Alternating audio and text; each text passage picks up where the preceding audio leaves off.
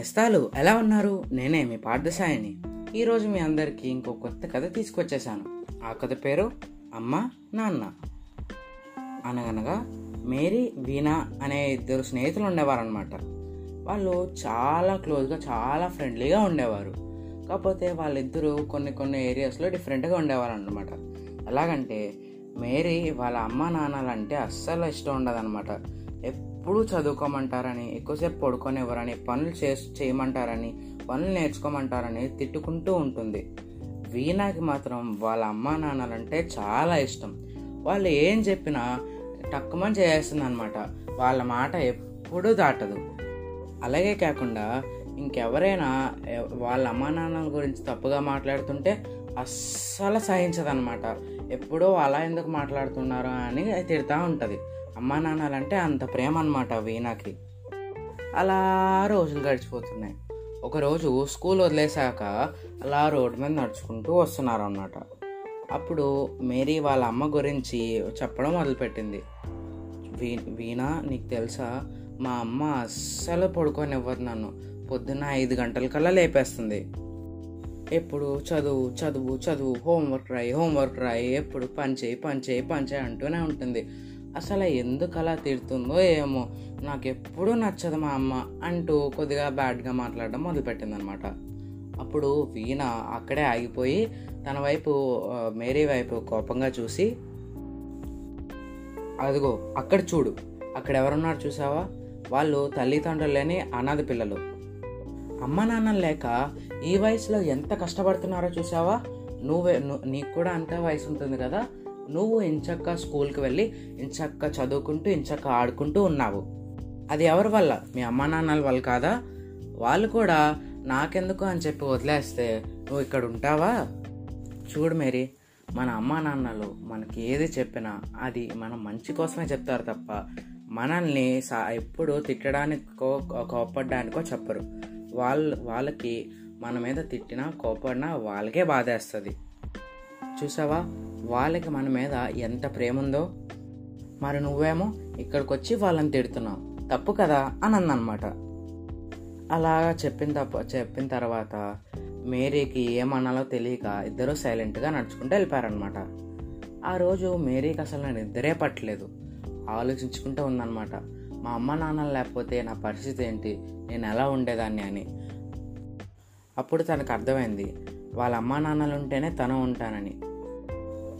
అందుకే తర్వాత రోజు నుంచి మారిపోయిందనమాట అలాగా అమ్మా నాన్నల మాట చ- వినడం మొదలుపెట్టింది.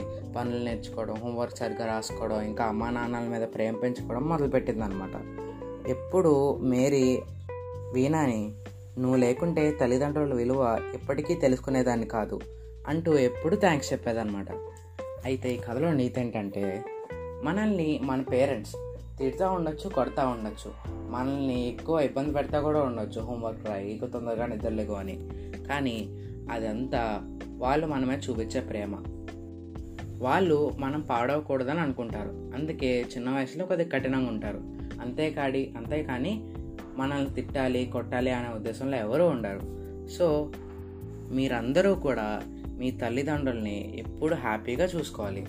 ఇంకా ఈ కాస్త సమాప్తం నేస్తాలు? మళ్ళీ రేపు ఇంకో కొత్త కథతో మీ అందరి ముందుకు వస్తాను. అంతవరకు సెలవు.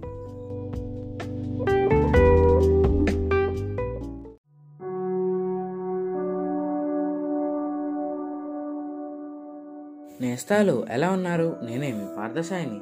ఈరోజు మీ అందరికీ ఇంకో కొత్త కథ తీసుకొచ్చేసాను ఆ కథ పేరు దిష్టిబొమ్మ. అనగనగా ఒక ఊర్లో కృష్ణ అనే ఒక ఆర్టిస్ట్ ఉండేవాడు అనమాట అతను చాలా బాగా పెయింటింగ్లు వేసేవాడు అందుకే డబ్బున్నోళ్ళు గొప్ప గొప్ప వాళ్ళు అందరూ అతన్ని పిలిపించుకొని మరి వాళ్ళ ఫొటోస్ వాళ్ళ ఫేస్లు వాళ్ళ పోర్ట్రేట్స్ వేయించుకునేవారు అనమాట అంత బాగా వేసేవాడు అనమాట అతను. అలా ఉండగా పక్క ఊరు నుంచి శంకరయ్య అనే ఒక పెద్ద వ్యాపారి చిన్న పని నుండి వీళ్ళు కృష్ణ ఉన్న ఊరికి వచ్చాడనమాట అక్కడ వీళ్ళ మాటలు విని ఇంత గొప్ప పెయింటరా? నేను నేను వెళ్ళి నా పెయింటింగ్ వేయించుకుంటా అయితే అని అనుకున్నాడు అనమాట కృష్ణని పిలిచి నేను లేకున్నా నా ఫ్యామిలీ మెంబర్స్ నన్ను నన్ను నా నన్ను తెలిసిన వాళ్ళు గుర్తుపెట్టుకునేలా ఒక మంచి పెయింటింగ్ ఇయ్యి అన్నాడు అనమాట నువ్వు అడిగిన నేను డబ్బులు ఇస్తానని కూడా అన్నాడు. అందుకు కృష్ణ నేను ఎవరి చిత్రమైనా రెండు వేలు తీసుకుంటాను. ముందుగా ఒక ఐదు వందలు ఇవ్వండి అడ్వాన్స్ కింద అన్నాడు. లేదు లేదు. చిత్రం చూ ఒక పెయింటింగ్ చూసిన తర్వాతే మొత్తం డబ్బులు ఇస్తా. వారంలో నాది ఒక ఫంక్షన్ ఉంది. అందులోపల చేస్తే మంచిది. ఎంత త్వరగా చేస్తే అంత త్వరగా డబ్బులు తీసుకెళ్ళొచ్చు అన్నాడు శంకరయ్య. కృష్ణ "ఆ, సరేనండి అని చెప్పారు. అతను రాత్రనక పగలనక కష్టపడి చాలా చాలా అంటే చాలా బాగున్న చిత్రాన్ని తయారు చేశాడు అనమాట ఎంత మంచి పెయింటింగ్ వేసాడంటే అంత మంచి పెయింటింగ్ వేసాడు అనమాట అది శంకరయ్య వాళ్ళ ఇంటికి వెళ్ళి ఇచ్చేసి చాలా కష్టపడి వేశా రెండు వేలు ఇస్తే వెళ్తానండి అన్నాడు. ఇంత త్వరగా అయిపోయే పనికి రెండు వేల? అని ఆ శంకరయ్య మనసులో ఒక దుర్బుద్ధి పుట్టిందనమాట. ఎలాగా ఎలాగైనా నా చిత్రాన్ని నేనే కదా కొనాలి ఇంకెవరు తీసుకుంటారు? నచ్చలేదంటే ఎంతో కొంటకి నాకే ఇస్తాడు కదా అనుకున్నాడు. చీ ఇది నా బొమ్మ కాదు. ఎవరిదో బొమ్మ. ఇంత ఇంత చండాలంగా వేసావు ఎవరిదో బొమ్మ వేసి నా బొమ్మని నమ్మించి నాకు అమ్మాలని చూపిస్తున్నావు. ఇది నాకొద్దు పో అన్నాడు అనమాట కోపంగా. చిత్ర ఆ కృష్ణ చాలా బాధేసింది అనమాట ఇది మీ చిత్రమేనండి. ఎవరైనా పిలిచి అడగండి. ఇది మీ చిత్రం కాదంటే ఇక్కడే కాల్చేసిపోతాను అన్నాడు ఆవేశంగా. ఎవరికో నచ్చడం ఏంటి? అది నాకు నచ్చాలి. ఇంట్లో పెట్టుకోవాల్సింది నేను. నాది కాని మొహం నాది కాని ముక్కు నాది కాని నోరు నా ఇంట్లో ఎలా పెట్టుకోమంటావు? కావాలంటే ఒక వంద రూపాయలు ఇస్తా తీసుకెళ్ళు అన్నాడు శంకరయ్య. పెయింటింగ్ని చింపేసైనా పోతాను కానీ అంత తక్కువ ఇచ్చేదే లేదు. వంద రూపాయలకే మీరు వంద రూపాయలు ఇస్తే ఇక అందరికీ అలాగే గీయాల్సి వస్తుంది ఆర్టిస్ట్గా నా విలువ పోతుంది అని అన్నాడు అనమాట కృష్ణ. అయితే పో అలాగే అమ్ముకోవే అన్నాడు శంకరయ్య. అలాగే అమ్ముకుంటా మీకు అభ్యంతరం లేదని కాగితమే సంతకం పెట్టండి అన్నాడు ఆ కృష్ణ.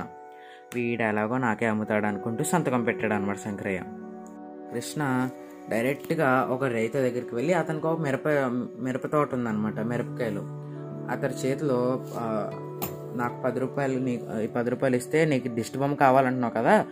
నీకు పది రూపాయలు ఇస్తే ఈ దిష్టి బొమ్మ ఇచ్చేస్తాను. నీ పొలంలో గడ్డి దిష్టి బొమ్మ మొగం కింద ఈ చిత్రం తగిలి తగిలించు అన్నాడు అనమాట అప్పుడు చూస్తేనేమో ఎవరిదో పెద్ద మనిషిలో ఉంది ఏమన్నా పేచీ వస్తుందేమో అన్నాడు అనమాట ఈ బొమ్మ అతడిది కాదని ఏదయ్యందో రాక్షసుదో అని ఎవరికైనా అమ్ముకోమని ఈ కాగితమే సంతకం కూడా చేశాడు చూడు అని కాగితం చూపించాడు. వెంటనే బొమ్మని దిష్టి బొమ్మ ముఖానికి తగిలిచ్చాడు అనమాట అలాగా ఆ దారంటా వెళ్తూ ఉంటారు కదా ఆ దారంటా వెళ్ళేవాళ్ళు పోయేవాళ్ళు దాన్ని చూసి పక్కపక్క నవ్వుకోసాగారు. గ్రామస్తులందరికీ ఆ విలేజ్లో ఉన్న వాళ్ళందరికీ విషయం తెలిసి పని కట్టుకుని మరీ వెళ్ళి చూసి నవ్వుకునేవాళ్ళు అనమాట ఇలాగ ఈ న్యూస్ శంకరయ్య దగ్గరికి వెళ్ళింది. వచ్చి చూసి ఎంత కోపంతో డైరెక్ట్గా అక్కడ పోలీస్ స్టేషన్కి వెళ్ళి కంప్లైంట్ ఇచ్చాడనమాట. అక్కడ ఎస్ఐ ఆ కృష్ణాన్ని కూడా పిలిపించి మీ నీ ఎక్స్ప్లెనేషన్ ఇమ్మన్నాడు. అప్పుడు జరిగిందంతా వివరించి ఇది తనది కాదని ఎవరికైనా అమ్ముకోమని ఒక సంతకం చేసిన కాగితం చూపించాడనమాట అప్పుడు ఆ పోలీసు శంకరయ్య దుర్బుద్ధి అర్థమైంది. కష్టపడి బొమ్మకి ఇస్తే నీది కాదని వెళ్ళగొట్టు. నీది కాని చిత్రం మీద ఫిర్యాదు చేసే హక్కు నీకెక్కడిది? ఇక్కడ కాదు బొమ్మని ఒక సెంటర్లో పెట్టి రాక్షసుడు అని రాసి పెట్టినా కూడా నీకు అడగడానికి హక్కు లేదు అన్నాడు. అప్పుడు శంకరయ్య తను చేసిన తప్పు తెలుసుకుని అయ్యా నన్ను క్షమించాలి. బతిమాలుకుని ఎంతో కొంతకి ఇస్తాడనుకున్నా. ఇలా పరువు తీస్తాడు తీస్తాడనుకోలేదు అని అన్న సిగ్గుపడుతూ అన్నాడు అనమాట ఇందులో కృష్ణ తప్పేం లేదు. నీదే అనవసరమైన ఆలోచనలు పెట్టి అతన్ని ఇలా చేయించావు తగిన గుణపాఠమే చెప్పాడు. ఇప్పటికైనా ఆ రెండు వేలు ఇంకా అతన్ని కొద్దిగా తిట్టినందుకు ఎక్స్ట్రా ఐదు వందలు రెండు వేల ఐదు వందలు ఇచ్చేసి నువ్వు ఆ పెయింటింగ్ని పట్టుకెళ్ళు అన్నాడు అనమాట ఎస్ఐ.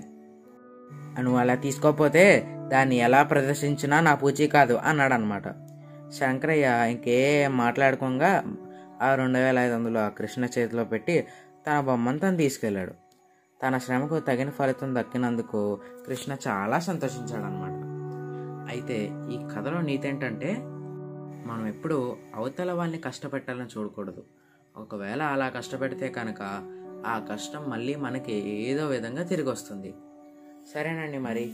ఈ కథ ఇంతటితో సమాప్తం. మళ్ళీ రేపు ఇంకో కొత్త కథతో మీ అందరి ముందు ఉంటా. అంతవరకు సెలవు.